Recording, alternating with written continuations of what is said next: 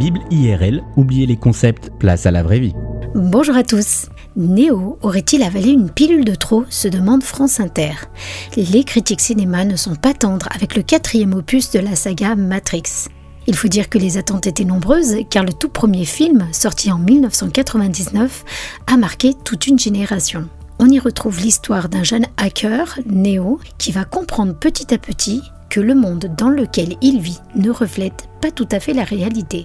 Et ce film pose une question. Est-ce qu'il existe une réalité cachée? Et si oui, laquelle? La Bible est assez claire à ce sujet. Oui, il y a un monde qui nous entoure et que l'on ne perçoit pas toujours avec nos cinq sens. La Terre n'est pas seulement peuplée de créatures terrestres, mais nous cohabitons parfois avec des créatures non humaines créées par Dieu.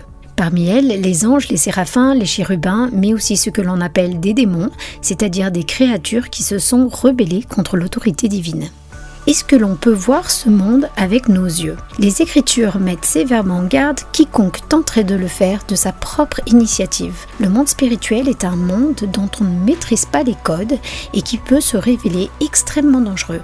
D'ailleurs, le Nouveau Testament nous rapporte de nombreux cas d'hommes et de femmes qui sont tombés sous l'emprise physique d'esprits mauvais, violents et destructeurs. En revanche, celui qui se nomme Saint-Esprit ou Esprit de Dieu, c'est-à-dire Dieu lui-même, peut ouvrir nos sens physiques aux réalités spirituelles dans un objectif précis. Et les exemples ne manquent pas dans l'Ancien tout comme dans le Nouveau Testament. Par exemple, en 2 Rois chapitre 6, la Bible nous raconte les frustrations du roi de Syrie qui, à chaque nouvelle tentative d'attaquer Israël, voit ses plans déjoués par un certain Élisée. En effet, le prophète Élisée a été équipé par Dieu d'un nom surnaturel qui lui permet de révéler à son peuple les plans les plus secrets du roi de Syrie.